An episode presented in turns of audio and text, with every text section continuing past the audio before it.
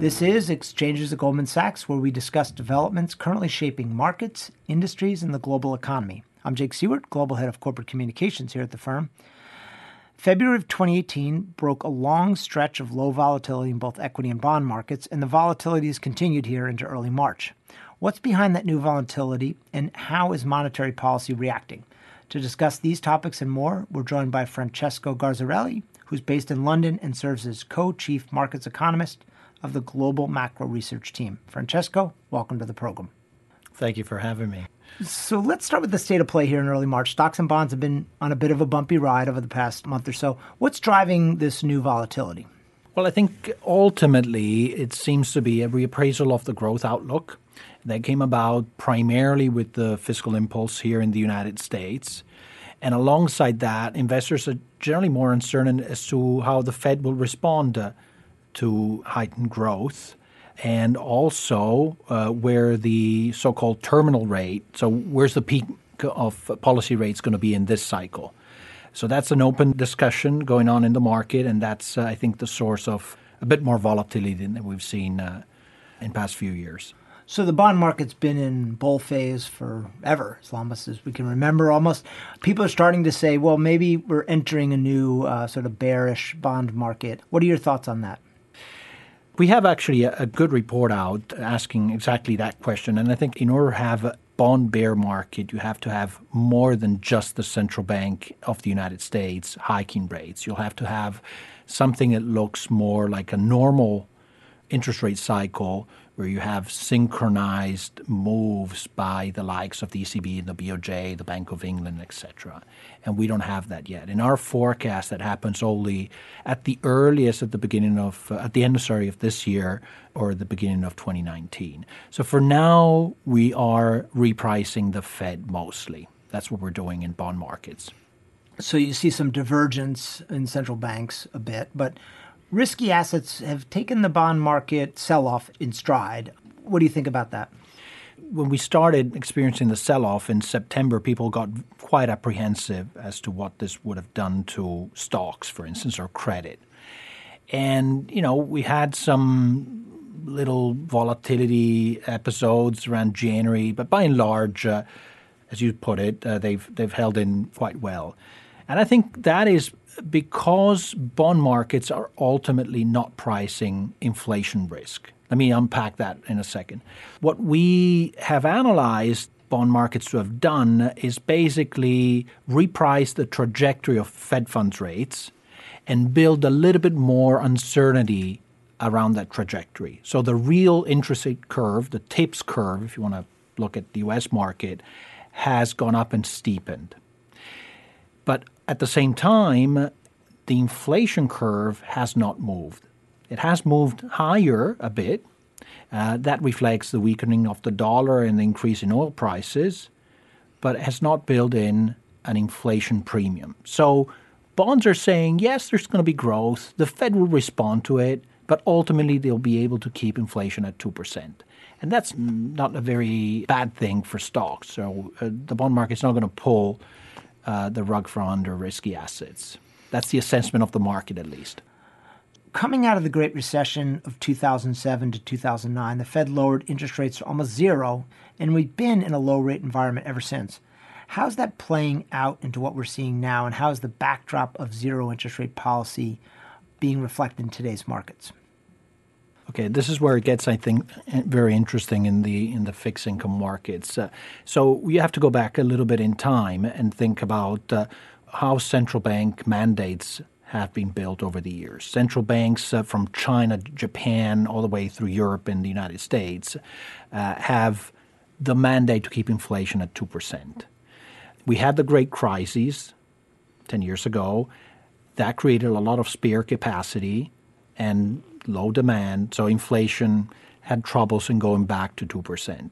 Then we had the oil price shock in 2014, uh, and that knocked a big chunk of inflation off times here. So if you if you think about uh, how central banks have responded, particularly from 2014 onwards, they had to do crazy things just to get inflation back up. And among these crazy things is putting cash rates to negative or engaging in large scale uh, purchases of long term bonds.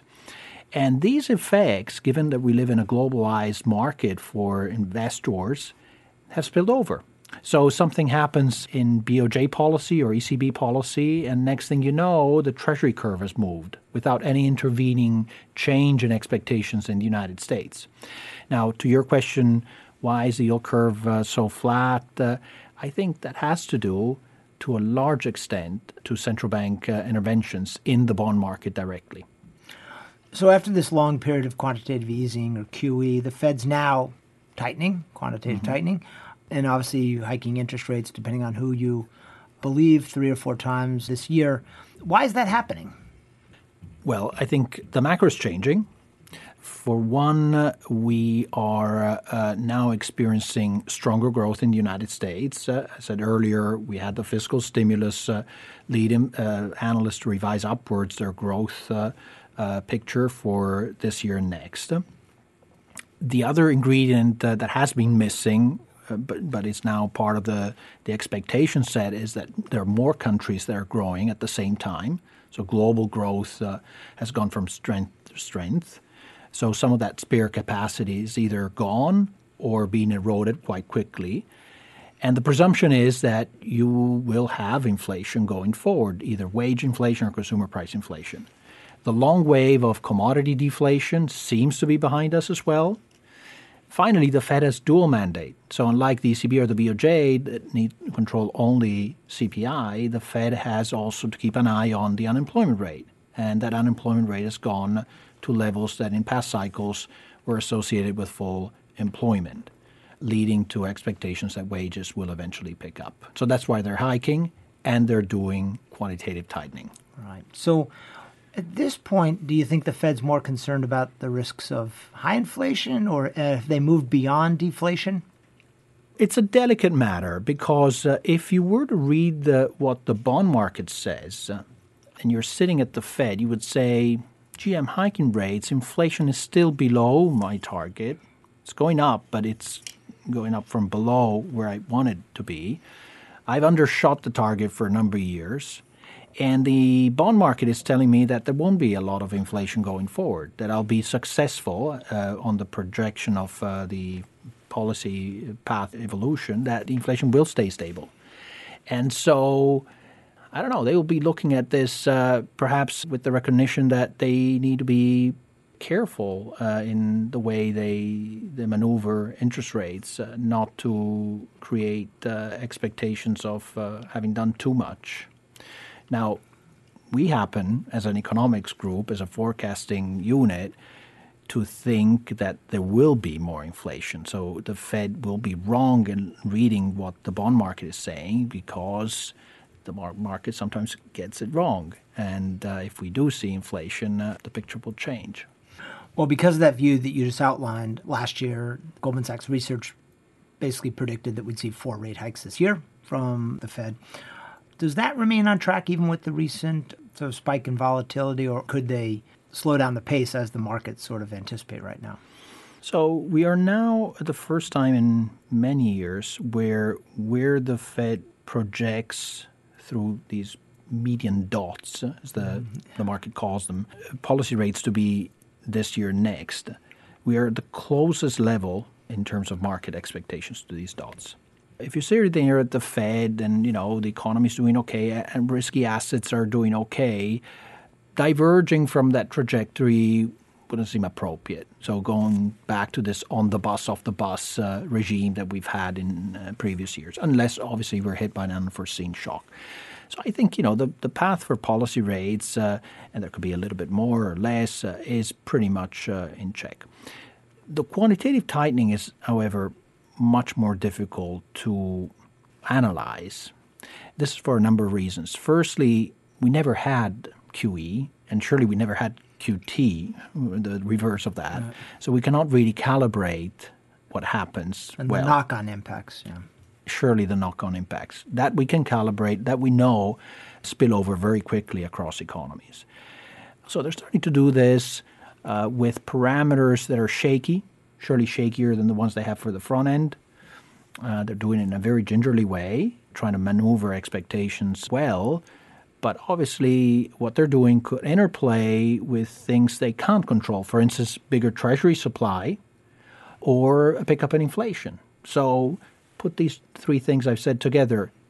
Treasury issuance is going to increase, there's more inflation, and the Fed is buying less bonds.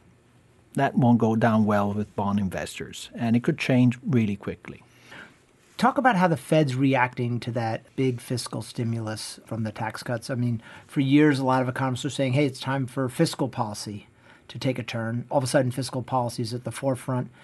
How's the Fed thinking about that shift in roles? Well, economists did say that. Uh, they said it for the U.S., for Europe, but they said it when private demand was much weaker than it is today the argument there was let's use public sector demand, let's borrow from the future, and then when private demand is back on track, we'll pay down the debt. Now the fiscal expansion happens to be taking place uh, when private demand seems pretty firm. We have full employment. And by the way, uh, also in other countries, we see deficit spend uh, increase. Europe, particularly now with the political climate changing so much, Japan. So the fiscal stimulus globally is increasing. And how do the Fed respond to it? I think they have told us already that uh, they're prepared to continue in this tightening cycle, and you know they're modulated as we go along. So you talked about terminal rates. Where does the market today see the Fed ending up in the tightening cycle, and is that view evolving? So there has been an increase in terminal rates, and as I was pointing out earlier, there's also been an increase in the uncertainty around uh, terminal rates. The nominal terminal rate is in the range of around 3%.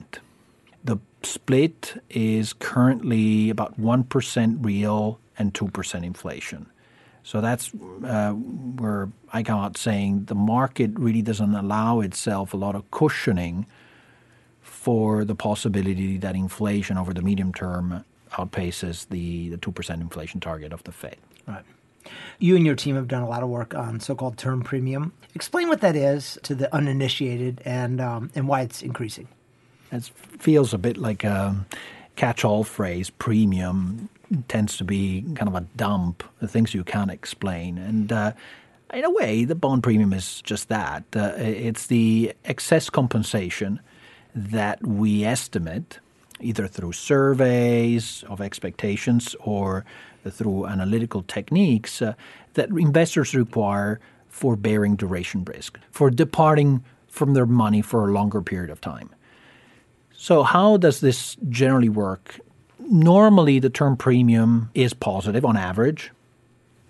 Um, it has some time uh, cyclical properties. So, when things are bad, you generally want to hold on to your money, so you, you demand a higher premium, and vice versa. You could think about, about it as the yield curve. It's steep when uh, we have a recession, so there's a lot of bond premium, and vice versa. We're in a boom, uh, the curve is flat. Mm-hmm. But it also interplays positively with uncertainty, and particularly inflation uncertainty. So if uh, there is inflation, generally there's more inflation uncertainty, and that's where the premium starts picking up and the curve goes up where are we today? When we condition our estimates of term premium for the current set of macro expectations around growth, inflation, and the uncertainty over these two factors, we find that the term premium, or the slope of the curve, in the US in particular, is too low. The curve is too flat. We think that this is because foreign central banks have depressed their yields so much to attract uh, foreign buyers into U.S. fixed income in search for yield, and this has generated an abnormality relative to historical norms in the pricing of the long end of the yield curve. So, why is the term premium in other markets going up despite very different central bank policy? Part of this is a reflection of what happens in the United States. So, we have again, this discussion on terminal rates, we have more inflation, so more uncertainty creeping in that builds premium in the US, uh, which in turn then spills over into Europe and Japan to the extent we can see, because as you know, Japan pegs the entire yield curve out to 10 years, so it's hard to read what really expectations are there. But part of it comes from the US and lands in Europe. Another chunk originates in Europe, uh, where people now have understood that the ECB is about to end large scale purchases of, uh, of bonds. So their, their, version of QE. Their version of QE is, yep. a, in our expectation, going to end in the fourth quarter of this year. But so the subsidy that they've been paying to bondholders for going out on the yield curve is uh, gradually coming to an end. How are investors reacting to that in terms of how they allocate capital given the divergence in monetary policy? I think it goes back to what I was saying earlier. If you look at the lay of the land today in fixed income, uh, investors are quite convinced that the Fed will continue to hike. So there's a lot of short positions at the front end of the yield curve. My argument is that these positions are essentially taking risk that growth will continue to be strong. Okay? So that's what investors are doing. But otherwise, in this uh, expectation set we have where people don't expect a lot of inflation, not even in the United States, but let alone in Japan or Europe, uh, investors are otherwise chasing premium. So if the premium comes up in the European curves because the ECB does less bond buying, guess what? People are divesting from US fixed income where the yield curve is flat and fleeing back to Europe, uh, where the yield curve is steep. And that, by the way, is driving the euro dollar exchange rate. So, Francesco, we, we talked a little bit about this, but your team put out a report on how the U.S. bond market's pricing in these various factors. You note that U.S. Treasuries are priced for stronger GDP growth, higher real rates, and more uncertainty. But investors don't really expect inflation to rise above the Fed target. Talk us through these dynamics are crucial. Um, I think uh, you know if if we as macroeconomists are wrong and growth does disappoint uh, for any reason. Uh, there's a, there's an adverse uh, shock, uh, geopolitical or or mm, you know miscalibrating growth in uh, in China, and we have spillover effects on the growth side in, in the U.S. I think uh, you know quite naturally you'll see a lot of investors who are now short the front end of the treasury curve uh, take profit, uh, and that will lead to uh, re-steepening of the yield curve here from the front end. Mm-hmm. Uh, that could give a lift to um, risk assets, provided the shock is small enough. Vice versa, if we have, uh, as in our central expectation, a bit more inflation in the coming quarters, I think that could challenge the bond market more because investors in fixed income are quite convinced that the long end of the yield curve will remain stable and that rate volatility won't pick up. Now, if those conditions are not met, and we do have a steepening of the yield curve and more vol, that, in my opinion, will challenge also correlations between fixed income and risky assets. So you could have bonds selling off because an inflation shock materializing and risky assets then becoming stressed. Given all that, what does that mean for market volatility through the rest of the year, 2018? Should we expect to continue to see big fluctuations in, in stocks and bonds, or do you think that was just a short term correction to account for sort of the new reality post uh, tax cut? So, where we are on this as a group is we're happy to take growth risk. We think there's enough growth around the world. We'll need to look out for it, uh, obviously, and rotate our investments, but we're prepared to think that growth is resilient enough uh, to stay invested in risky assets. But uh, we also think that the market is unprepared for inflation uncertainty. I'll give you one statistic. Last time we had break evens at the five year horizon, break evens are uh, the expectation of inflation over the next five years. Take, mm-hmm. take that number. At 2%, where they're now, the market was assigning about 30% the odds that inflation would be at or above 3% over that same horizon, five years. Currently, the market assigns only 10% probability. So it doesn't see the upside uh, of inflation risk. Now, if that is the environment we're instead moving into, where that 10% becomes again 30%, we will have more volatility, so more drawdowns, uh, particularly in risky assets. Um, and that's that's something that uh, we we think uh, can be used uh, to make money Uh, that's an investment. That's an investable proposition. Drawdown risk, uh, uh, higher vol, uh, steeper yield curve, where the market, actually pays you to take risk in that direction. So that's that's the that's the disconnect that we want to exploit this year. And adding to this, there is a shift in regime by central banks. We talked about QT here in the U.S., but there's also less QE in other markets, and so the subsidy to the long end of the curve will will diminish over time. So the Italian elections just happened uh. Sunday. Um, but although the outcome is uh, still a little cloudy, don't see the new coalition quite yet. Um, but obviously, rise of nationalist parties, um, which we'd seen in other countries, um, was was strongly evident uh, in, in the results. How do you see that playing out, and how do you, how do you see political risk at this moment just playing out across Europe? It's a great question. Look, I I would make uh, the following observations. Um, it plays out different in different countries, but the at the origin, we have the same problems. There is economic disparity. In Italy, it's between the north and the south. In other regions, between east and west. But it's the same problem that we, we have to grapple with. You have it here in the United Middle States. Middle and coast, yeah. Exactly, right. And then we have migration. And, uh, you know, Italy has been one of the countries most affected because uh, the wave of migrants coming from uh, it's just Africa. geography, yeah. It's just geography, right? If you're in Greece or Italy, uh, then you get the first wave.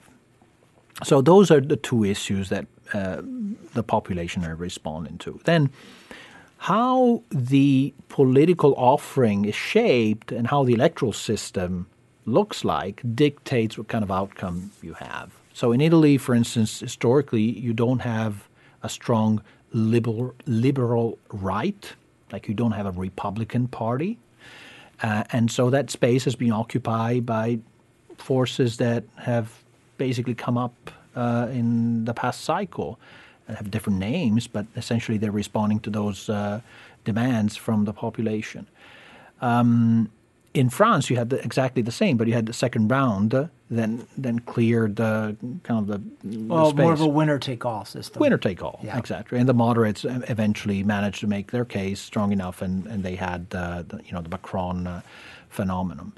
In Italy, we have only one round, and the parliament then will have to decide uh, through a set of coalitions who to uh, to appoint as uh, as, the, as the government.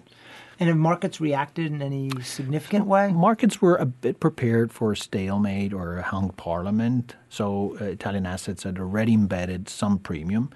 We came out with the view that there wasn't going to be, you know, a sharp sell-off uh, on the back of the of the elections, precisely because uh, some premium had been built. Um, but we don't we don't think that the premium will erode because it will take time to settle the situation and see what uh, what the Italians and uh, Italian MPs will be able to um, to negotiate. Um, we don't see spillovers to other countries, and that is because uh, growth is strong. We have monetary accommodation. And generally speaking, uh, things are going better, for instance, in uh, Spain and Portugal, to justify where, where markets are trading. So, Francesco, it wasn't long ago that investors were looking at Portugal, Italy, Greece, Spain, and the bonds were trading very, very narrowly together and highly correlated. Is that era over now, or are investors being more discriminating?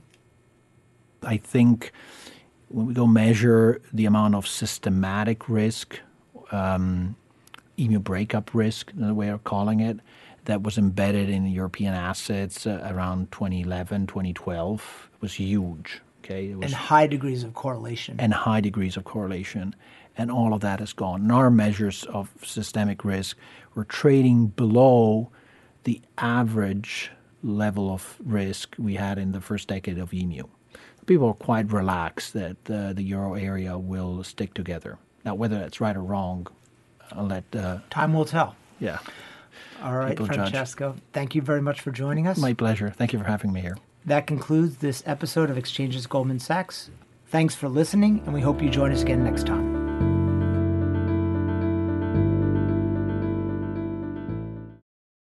This podcast was recorded on March 6th, 2018. All price references and market forecasts correspond to the date of this recording. This podcast should not be copied, distributed, published, or reproduced in whole or in part. The information contained in this podcast does not constitute research or a recommendation from any Goldman Sachs entity to the listener. Neither Goldman Sachs nor any of its affiliates makes any representation or warranty as to the accuracy or completeness of the statements or any information contained in this podcast, and any liability therefore, including in respect of direct, indirect, or consequential loss or damage, is expressly disclaimed. The views expressed in this podcast are not necessarily those of Goldman Sachs, and Goldman Sachs is not providing any financial, economic, legal, accounting, or tax advice or recommendations in this podcast. In addition, the receipt of this podcast by any listener is not to be taken as constituting the giving of investment advice by Goldman Sachs to that listener, nor to constitute such person a client of any Goldman Sachs entity.